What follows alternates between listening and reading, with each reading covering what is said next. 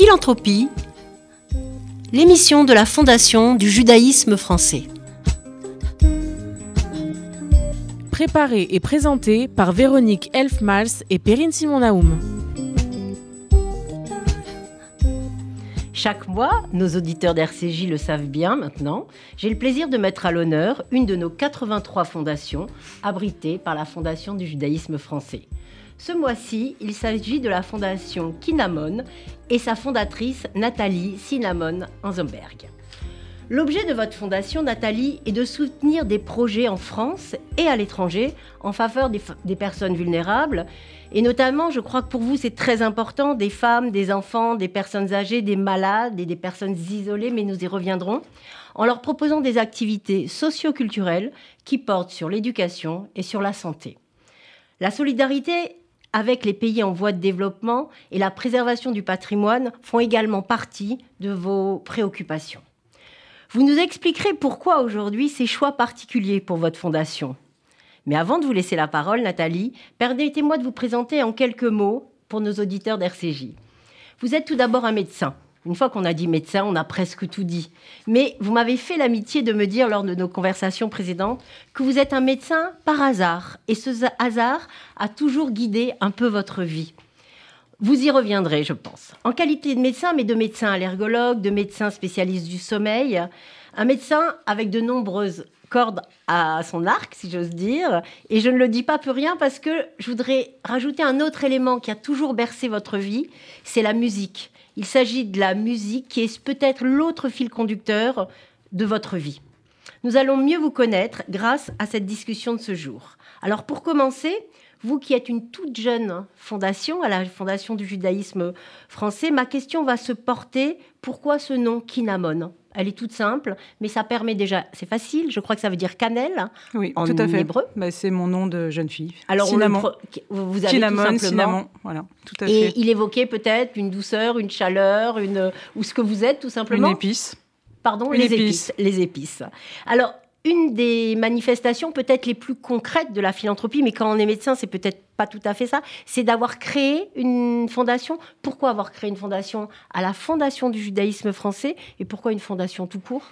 Alors, la création de la fondation, c'est un petit peu faite euh, par euh, succession d'événements, on va dire, en sachant que le fait de, de donner ou d'aider a toujours fait partie de, de, ma vie et de notre vie C'est votre familiale. ADN, je crois. Voilà, donc, euh, donc la fondation est un peu la concrétisation de toutes les actions que je faisais un petit peu dispersées et va surtout permettre de vraiment choisir ce que j'ai envie de, de faire et d'aller sur des projets plus concrets.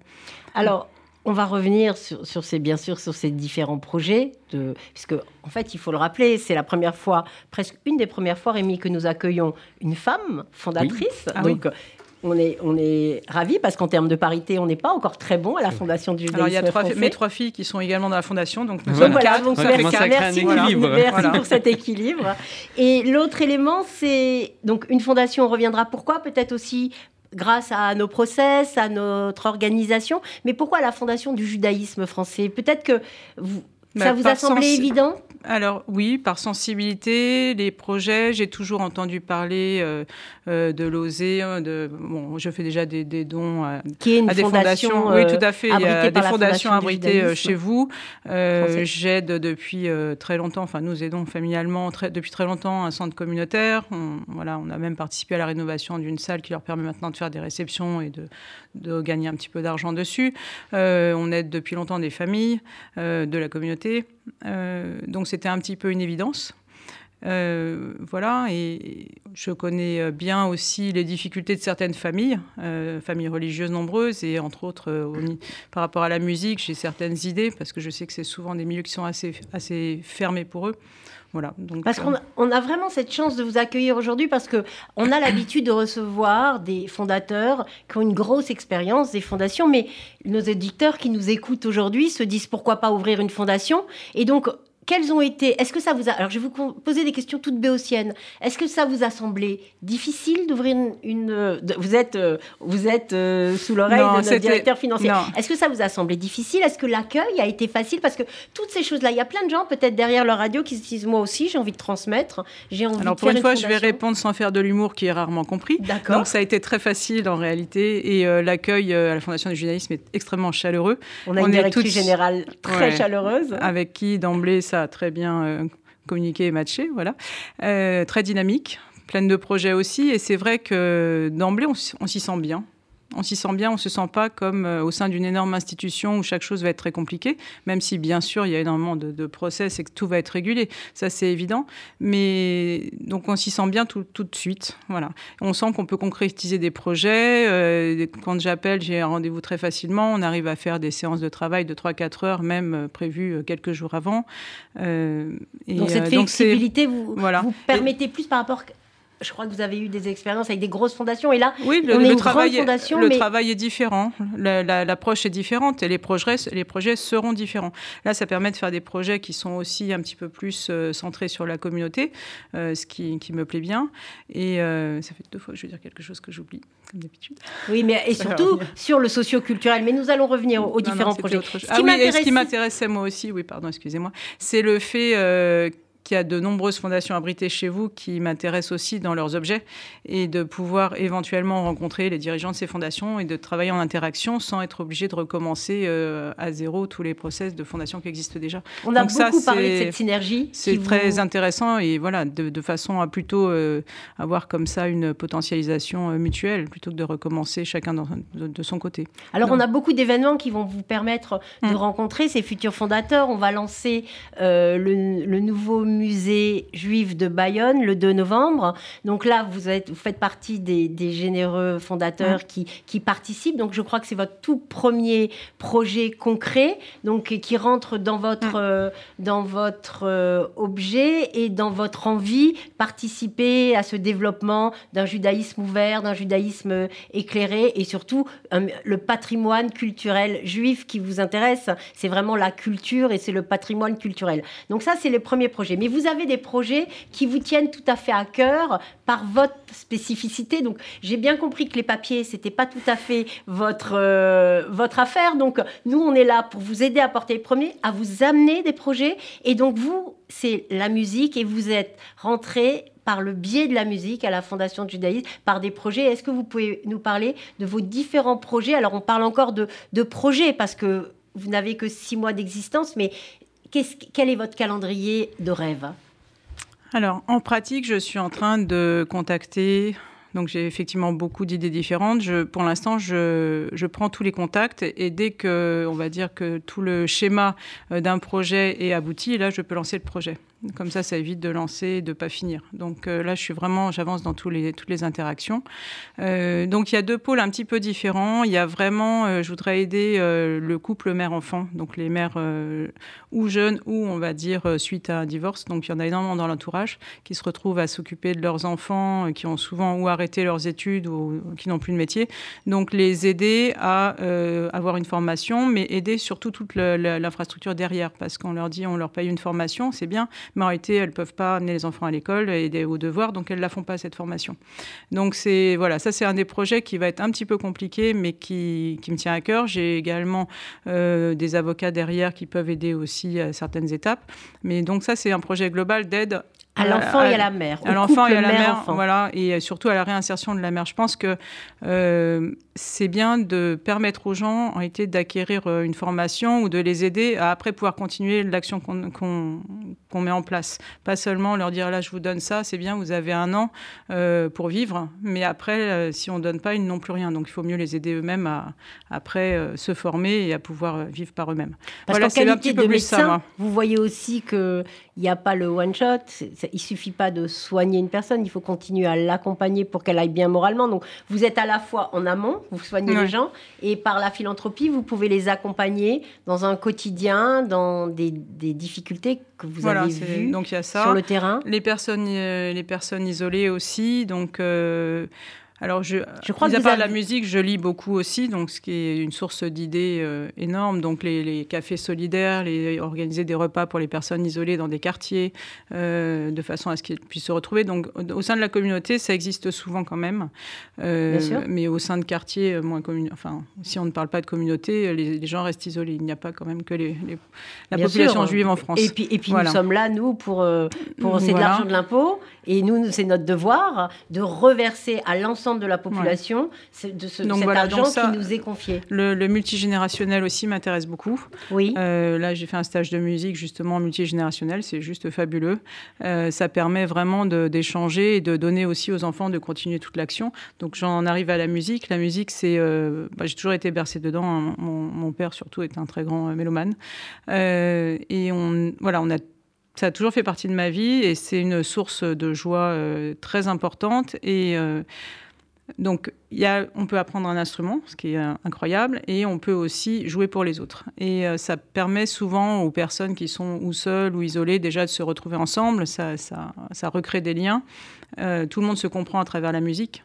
Euh, il y a moins de barrières, les barrières tombent et euh, voilà, c'est vraiment des liens qui se créent et du bonheur, même si c'est éphémère, le bonheur persiste toujours un petit peu après. Quand on sort d'un concert, on est toujours excité pendant plusieurs heures après le concert. C'est pas juste au moment du concert en général. Hein.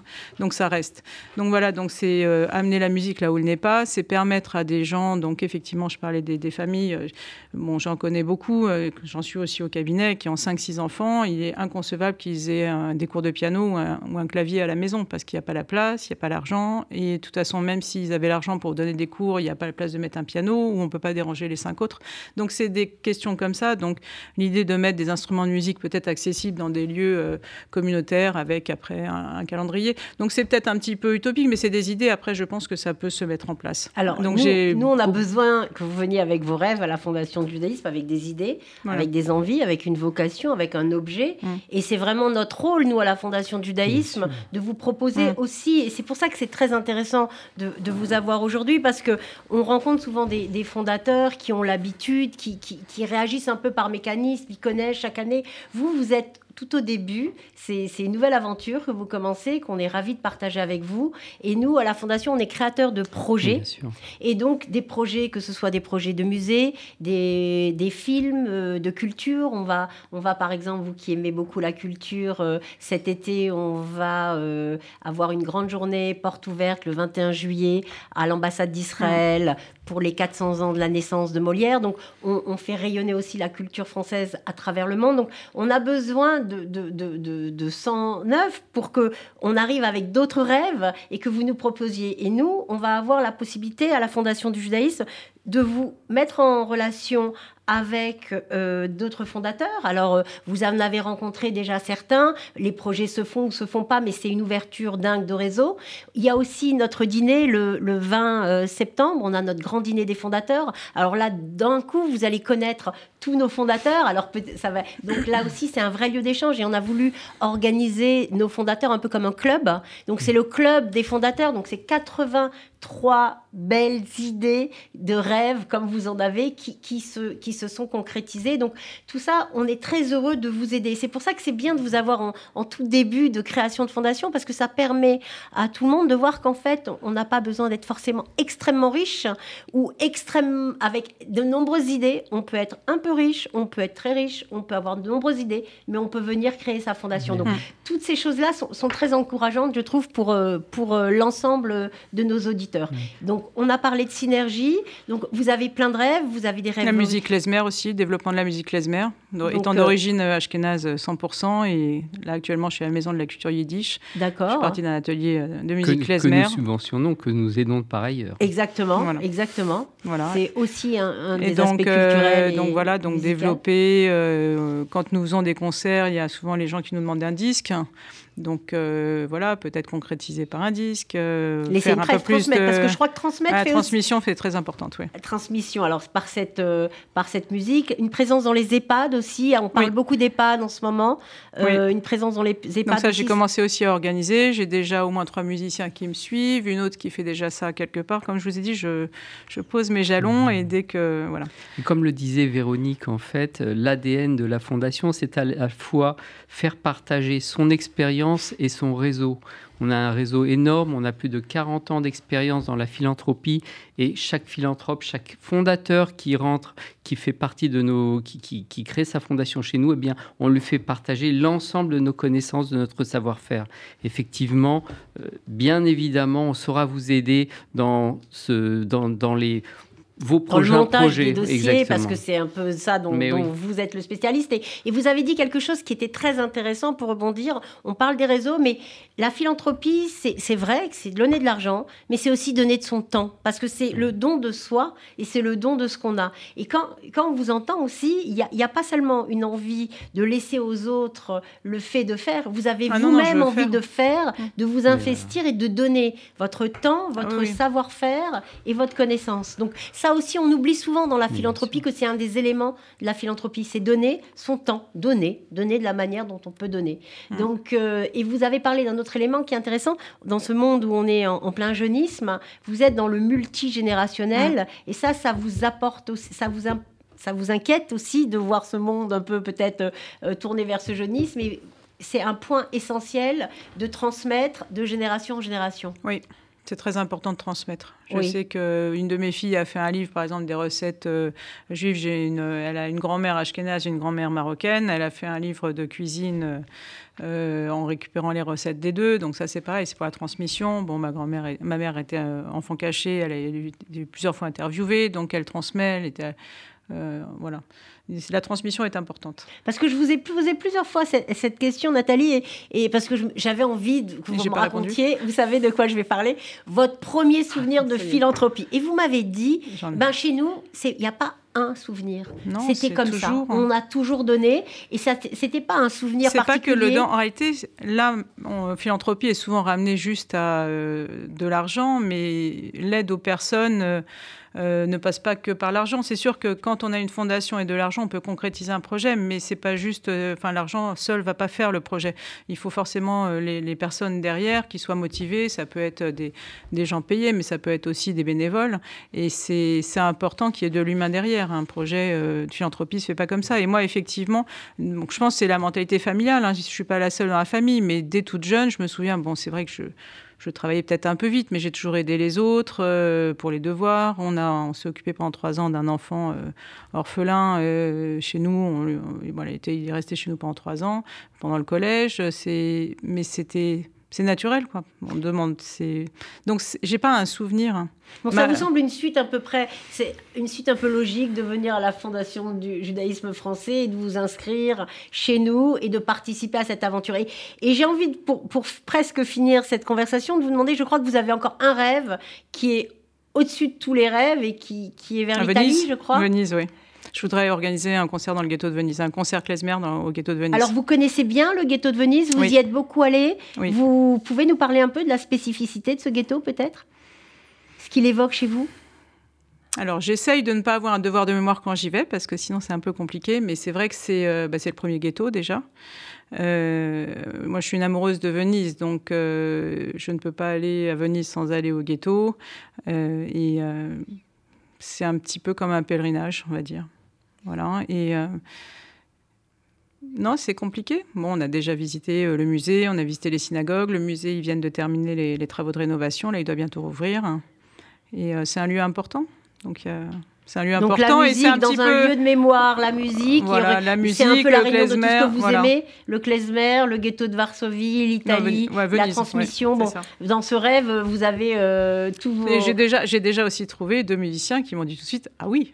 Mais voilà, c'est ça, c'est ça la force de la fondation, c'est que on, on, trouve, vous avez des rencontres. Je pense à la Maison du Yiddish, peut-être que ce, ce sont, vous les avez rencontrés. Non, même pas. Même pas, même pas. Alors pour finir cette, cette conversation, on pourrait parler encore longtemps de, de cette envie envie d'aider en fait, mais, mais quand on est médecin, c'est quelque chose qui, est tellement, qui va tellement de soi qu'on n'est presque pas étonné que, que vous ayez envie d'aider l'autre. Alors, quelle serait pour vous la définition, votre propre définition de la philanthropie? Vous avez, vous avez une vision particulière? Qu'est-ce qu'elle vous inspire, cette philanthropie? À la française peut-être ou...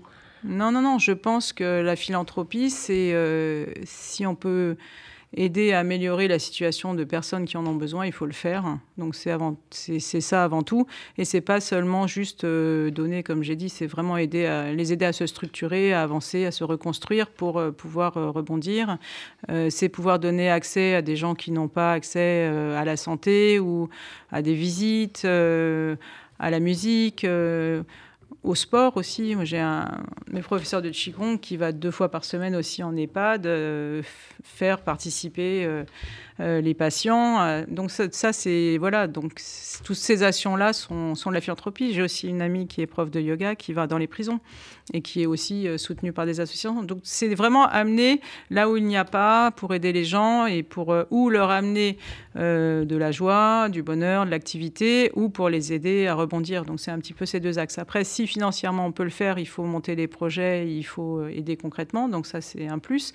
Et si on n'a pas euh, l'argent pour le faire, on peut toujours être bénévole dans une association ou aller sur un projet qui, qui, plaît et qui parle. C'est ce que vous conjuguez magnifiquement, c'est-à-dire à la fois le don de, de, votre savoir, de votre, le don de votre temps, et puis en, en, devenant fondateur à la mm. Fondation du judaïsme, le don de, de, votre argent également qui va permettre de, de concrétiser euh, au mieux ces projets. En tout cas, merci beaucoup Nathalie Eisenberg, Cinnamon Eisenberg. C'était très intéressant de recevoir une femme, toute nouvelle fondatrice.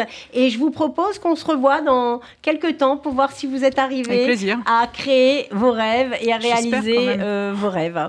Et pour finir cette première partie d'émission, on va écouter bien évidemment la chronique de Rémi Serrouilla, la chronique financière de notre directeur euh, financier et administratif. Merci beaucoup Véronique. Et pour euh, simplement compléter, puisque c'est le discours de Nathalie était vraiment très intéressant, je dirais qu'effectivement, euh, créer sa fondation, c'est devenir acteur de la philanthropie. Ce n'est pas simplement suivre un mouvement, mais c'est pouvoir faire vivre ses idées, les, les amener et par-delà créer des réels projets.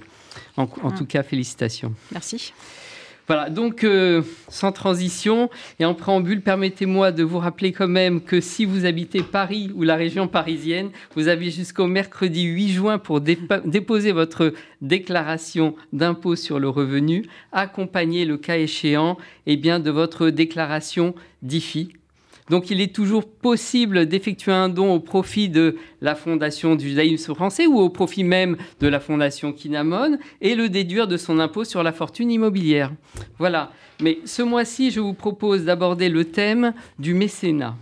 Alors le mécénat, chère Véronique, c'est quoi? Eh bien, c'est un soutien qui est apporté par un particulier ou une entreprise à une activité d'intérêt général.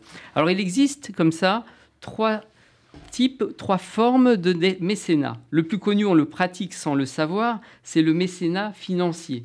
C'est un don en numéraire, c'est-à-dire en argent, qui est effectué au profit d'une association ou d'une fondation.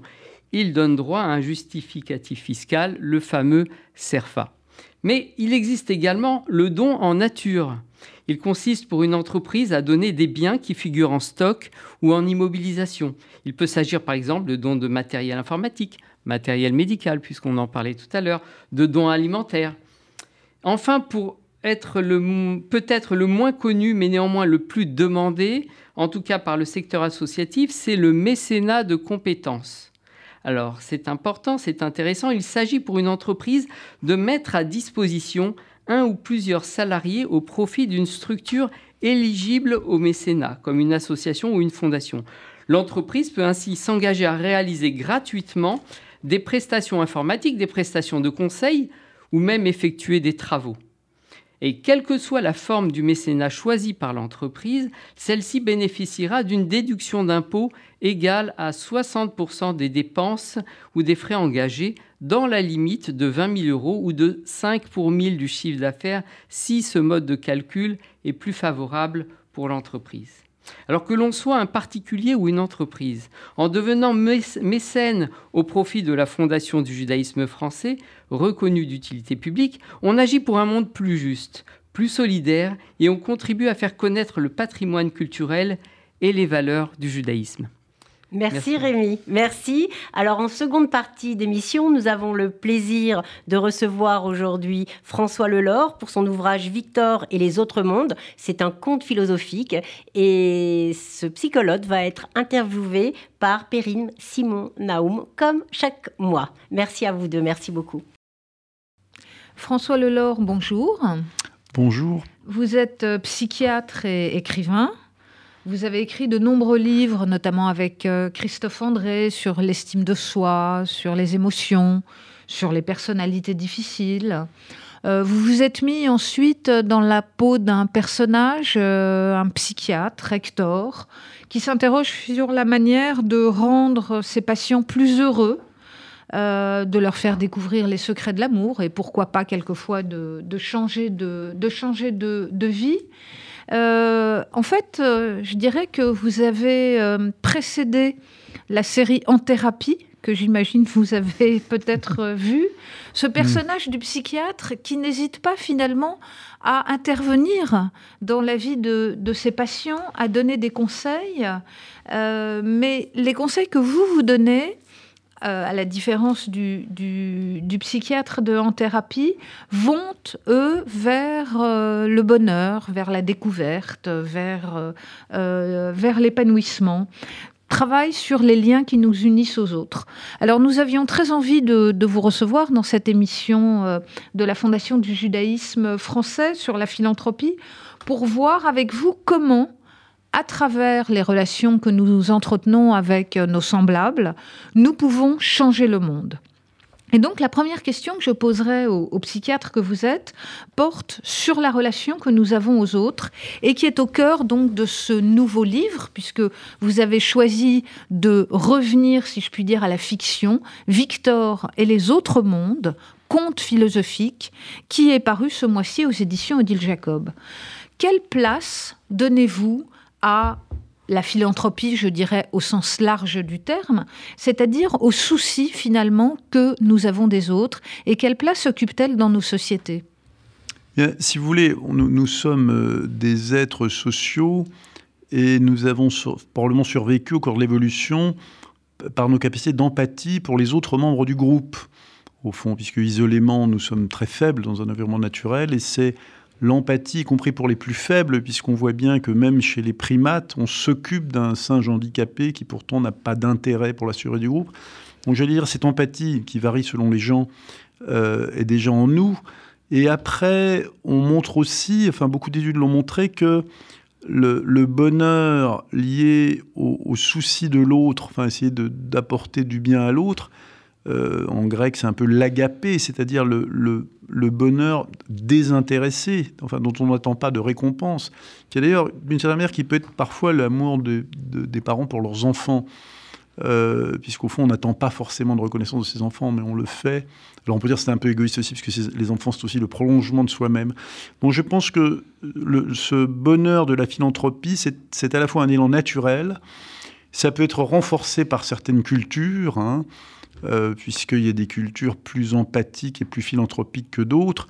Je me souviens d'un proverbe, je crois, d'une minorité euh, guerrière d'Afrique et qui disait mieux vaut mourir que vivre sans tuer. Vous voyez, donc là, on est, dans une philanthropie centrée sur le groupe, ce qui est d'ailleurs, hélas, notre, tendance naturelle, c'est à nous soutenir dans l'intragroupe et à voir l'extragroupe plutôt comme un ennemi mais la culture, la, civilisation, l'urbanisation nous a peu à peu habitués à être capables d'aider des, inconnus et des étrangers.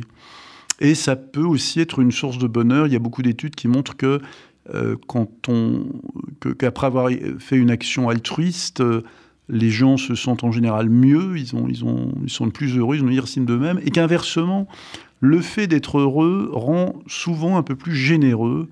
Ce qui expliquait qu'autrefois, d'ailleurs, les, les, encore aujourd'hui, les, gens mendient à la sortie des mariages, mais euh, en général, ils ne se mettent pas à la sortie des, obsèques. Alors, euh, on va parler euh, de, votre roman. Je ne vais pas raconter donc toute l'histoire. Hein.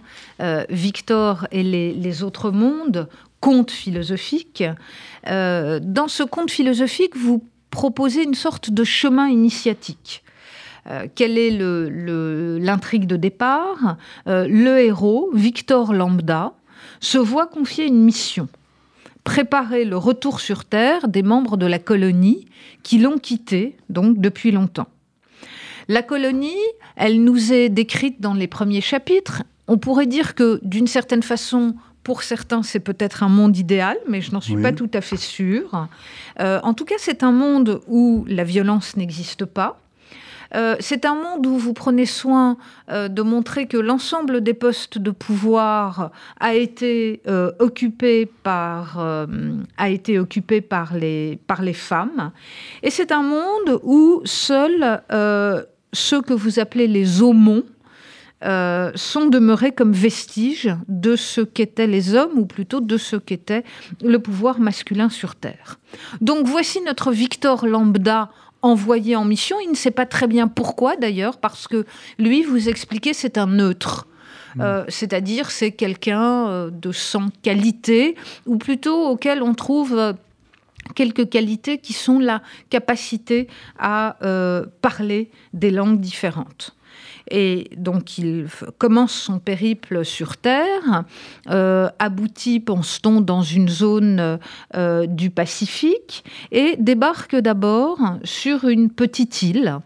Euh, qui est peuplée de très beaux et de très jeunes humains et fait progressivement donc la connaissance de ce peuple qui est un peuple dépourvu de chef, qui est un peuple qui n'a pas d'organisation, qui est un peuple qui vit dans le plaisir, une société où le travail euh, n'existe pas, euh, où règne néanmoins euh, quand même le planning familial sous la contraception, sous la forme d'une boisson contraceptive.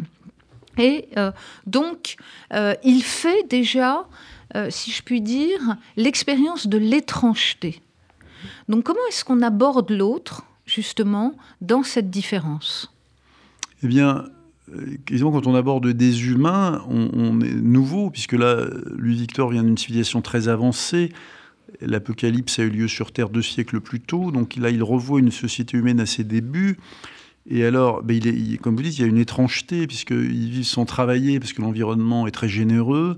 Euh, ils font beaucoup l'amour, puisqu'ils ont une plante aphrodisiaque et la contraception alors que lui vient d'une société où on travaille, où tout est organisé, tout est planifié, et euh, il est frappé d'emblée par les différences. En même temps, ce sont des humains, il, les voit bien, il reconnaît leurs expressions faciales, qui sont, vous savez, les mêmes, les émotions, les mêmes expressions faciales dans toutes les cultures, et euh, chez les Papous comme chez les Japonais ou chez nous. Et, euh, et, donc, il est frappé aussi par leur ressemblance. Et cette société est généreuse et accueillante. Ce sont des gens heureux ils n'ont pas de défiance envers lui. Et donc, bah, il, incorpore un nouveau système de valeurs euh, hédoniste, euh, sans planification, sans travail et sans attachement non plus, puisque la, jalousie est considérée comme quelque chose de tout à fait inapproprié, même si les gens l'éprouvent quand même, mais ça ne doit pas se manifester. Donc voilà, il découvre un autre monde parce qu'il a aussi cette et il s'y adapte puisqu'il a aussi cette extraordinaire faculté d'adaptation qui, est le propre de notre espèce. Alors, je vais évidemment pas, François Lelore, raconter hein, l'histoire de, Victor et les autres mondes. Je laisse nos, mm. auditeurs euh, aller euh, euh, découvrir ce, conte philosophique. je voudrais quand même vous interroger. donc, on comprend qu'il s'agit d'un chemin initiatique. Oui.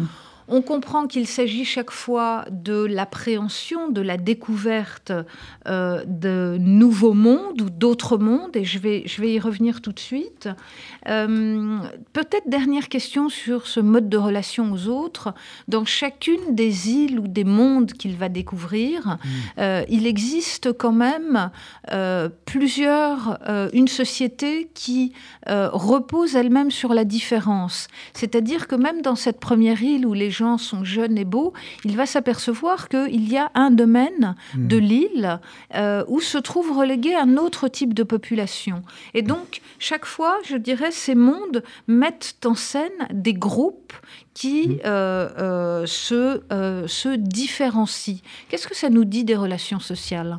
Bien sûr, eh bien, bah, enfin, j'ai j'ai voulu montrer, c'est souvent le cas, que même dans, dans ce monde hédoniste, il y a un peu des exclus, puisque finalement, quand vous devenez euh, trop vieux, quand vous n'êtes pas très doué pour l'amour libre, eh bien, euh, voilà, vous ne pouvez pas rester au village, il faut aller ailleurs.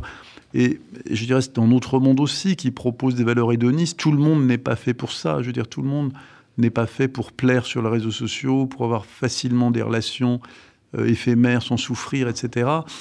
Donc j'ai fait différents mondes et je montre que chaque monde peut faire souffrir. Après, il va dans une autre culture qui est plus guerrière, plus laborieuse, qui est un peu le prélude de, notre civilisation à nous. Et bien là aussi, les gens qui ne sont pas capables de travailler, de s'appliquer, de mériter, entre guillemets, se retrouvent également exclus. Et, le monde parfait de la colonie vi- vivrait, puisque tout est prédit par l'intelligence artificielle, à faire que chacun soit exactement à la tâche et dans la situation qui lui convienne. En même temps, c'est une société sans liberté et sans imprévu, qui est un autre monde peut-être qui nous attend. Oui, alors justement, euh, euh, au fur et à mesure donc, de, ce, cheminement initiatique, de ce, parcours, Victor Lambda va se faire une sorte de manifeste. Il, euh, il a des pensées, il inscrit des adages.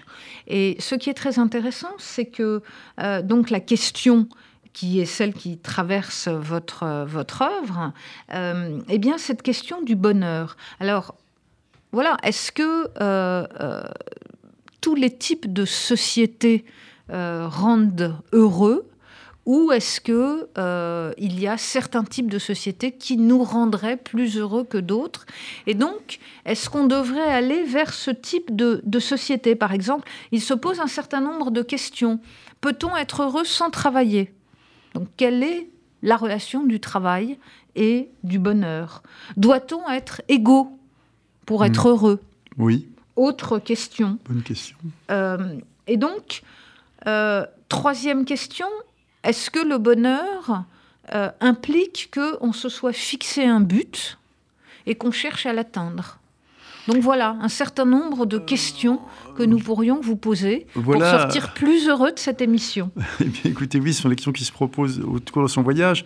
Ben, la question du travail ou du, du but à atteindre, on peut dire que quand, quand nous étions en milieu naturel, nous, nous, nous, nous chassions et nous cueillions. Et en fait, c'est des activités, on est tellement fait pour ça que maintenant les gens le font pour leur, pour leur plaisir. Je pense dire que le, le shopping est l'équivalent de la cueillette. C'est pour ça que euh, on, s'y livre sans aucun effort. Et après, on a inventé l'agriculture et donc le travail. Et le travail, c'est effectivement quelque chose qui vous fatigue et qui vous fait un peu souffrir. Et bon, bah, nous sommes dans une société où il est nécessaire de travailler. Alors, bien sûr, on, on peut avoir la chance de trouver un travail qui correspond à ses aptitudes, d'être heureux. Donc, je dirais, oui, le travail peut rendre heureux, mais pas, pas forcément, et peut-être pas tout le monde de la même manière. Et après, l'autre question, c'est mais ça rejoint les grandes catégories de bonheur. Aristote, vous savez, disait bien qu'on, pour être heureux, c'est se mobiliser en- pour atteindre un but euh, librement, en étant actif en étant mobile vers un but vertueux. C'est un peu ce qui se pratique à la colonie, qui est une société où on travaille vers un but vertueux, qui est le bien de la communauté. En revanche, dans, la société purement hédoniste, hédonique, ben non, on fait l'amour et on est gentil avec les autres et ça suffit. Donc je dirais que je crois que toute société a, valorise un certain type de bonheur et ça rend évidemment plus heureux certains que d'autres. Euh, donc, en fait, après il y a l'idée du, du, du meilleur bonheur pour le plus grand monde. Et ce qu'on sait effectivement, c'est que les sociétés plutôt égalitaires et plutôt solidaires, c'est comme par exemple dans les, les pays nordiques, c'est là que les gens ont les scores de satisfaction de vie les plus heureux. Mais ça ne veut pas dire que, bah, d'une part, il n'y a pas des gens aussi euh, pas très, pas très heureux dans ces pays supposés idéaux.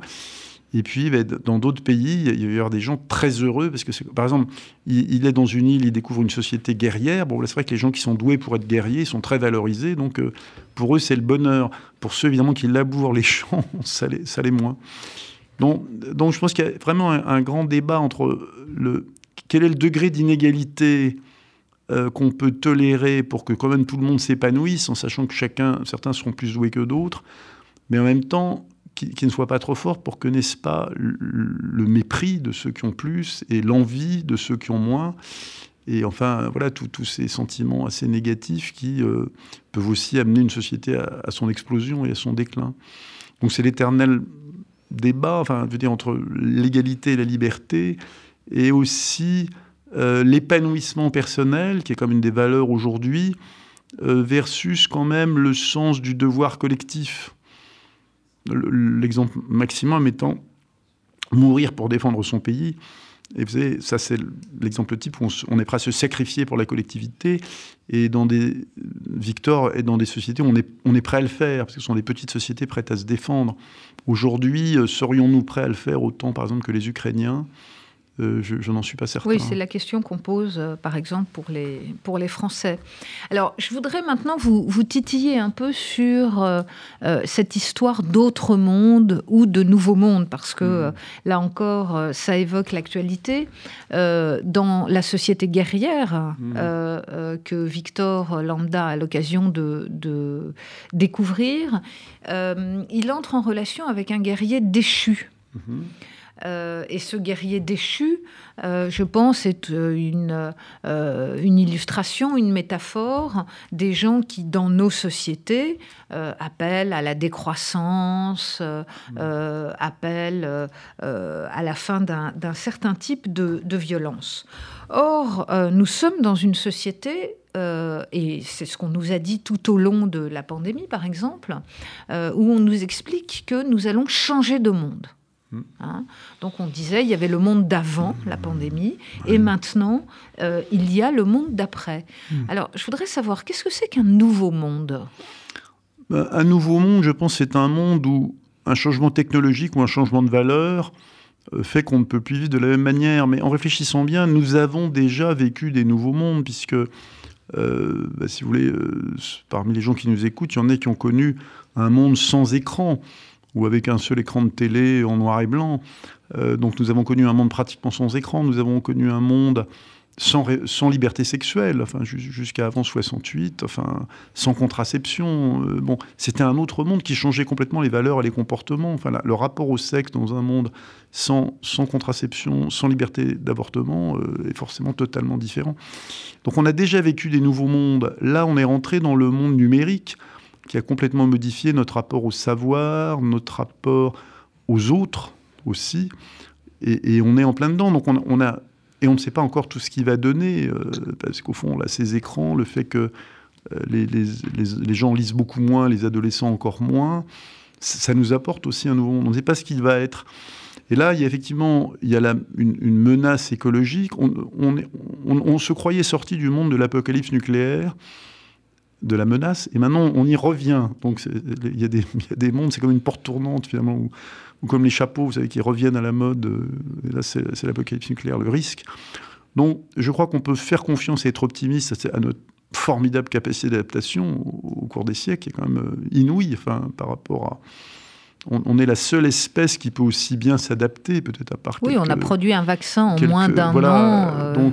mais le, propre du nouveau monde, c'est qu'on ne peut jamais prévoir les conséquences. C'est-à-dire que euh, celui qui a inventé euh, la machine à vapeur, je crois que c'est Watts, il n'a pas prévu la révolution industrielle, il n'a pas prévu les guerres très meurtrières, il n'a pas prévu les totalitarismes qui sont sortis de, ces guerres.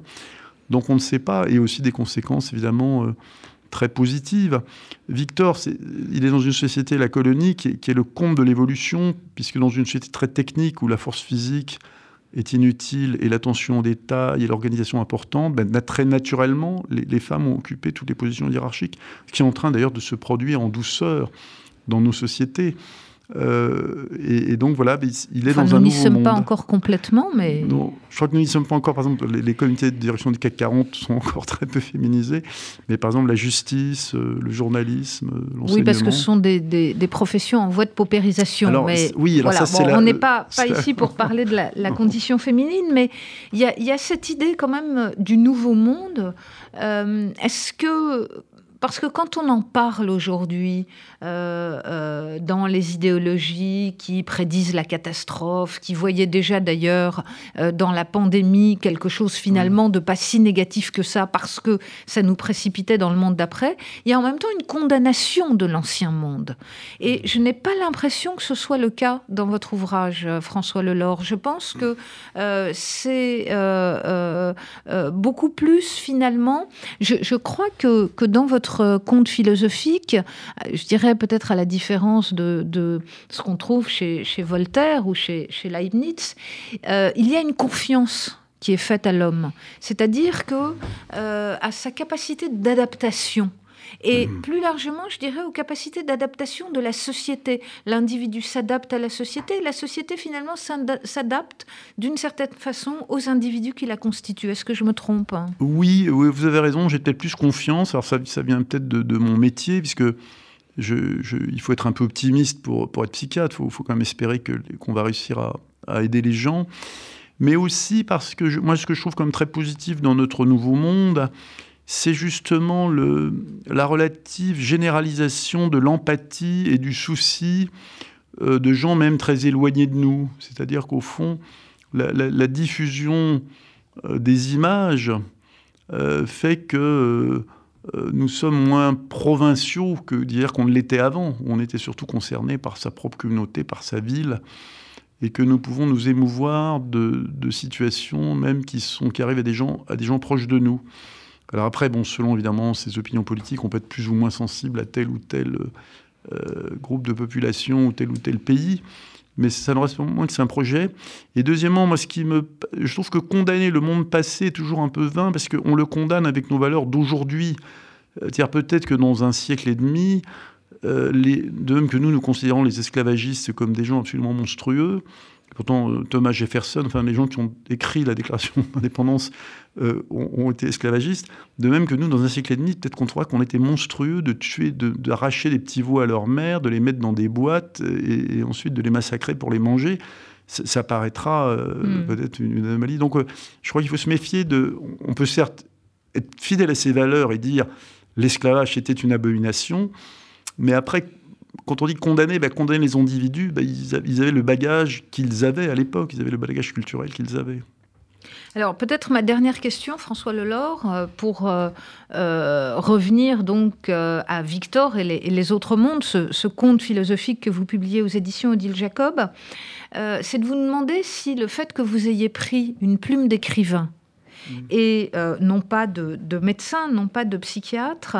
Euh, ça n'est pas pour essayer quand même de montrer que, euh, de déjouer les choses. en fait, de montrer que le bonheur n'est pas possible sans l'amour et sans la liberté, que finalement tout n'est pas écrit d'avance et mm. de laisser le dernier mot à la fiction et à l'individu. Oui, ben, il est vrai qu'écrire de la fiction, euh, pour moi, c'est un bonheur parce que laisse effectivement une grande liberté, ça se rejoint. Euh, dans, le premier livre, effectivement, je m'intéressais plus à qu'est-ce qui peut rendre un individu heureux. Et là, comme vous l'avez dit, c'était plus la question de quelle est la société qui peut assurer le bonheur du plus grand nombre. Euh, ben, je pense que c'est une quête qui sera éternelle, mais que la liberté en fait partie. Bien, bah écoutez, je vous remercie. Donc, je renvoie nos auditeurs euh, à votre euh, conte philosophique, Victor et les autres mondes, paru aux éditions Odile Jacob. Merci François Lelore. Merci. C'était Philanthropie, l'émission de la Fondation du judaïsme français. Retrouvez-nous tous les quatrièmes jeudis du mois à 13h sur RCJ.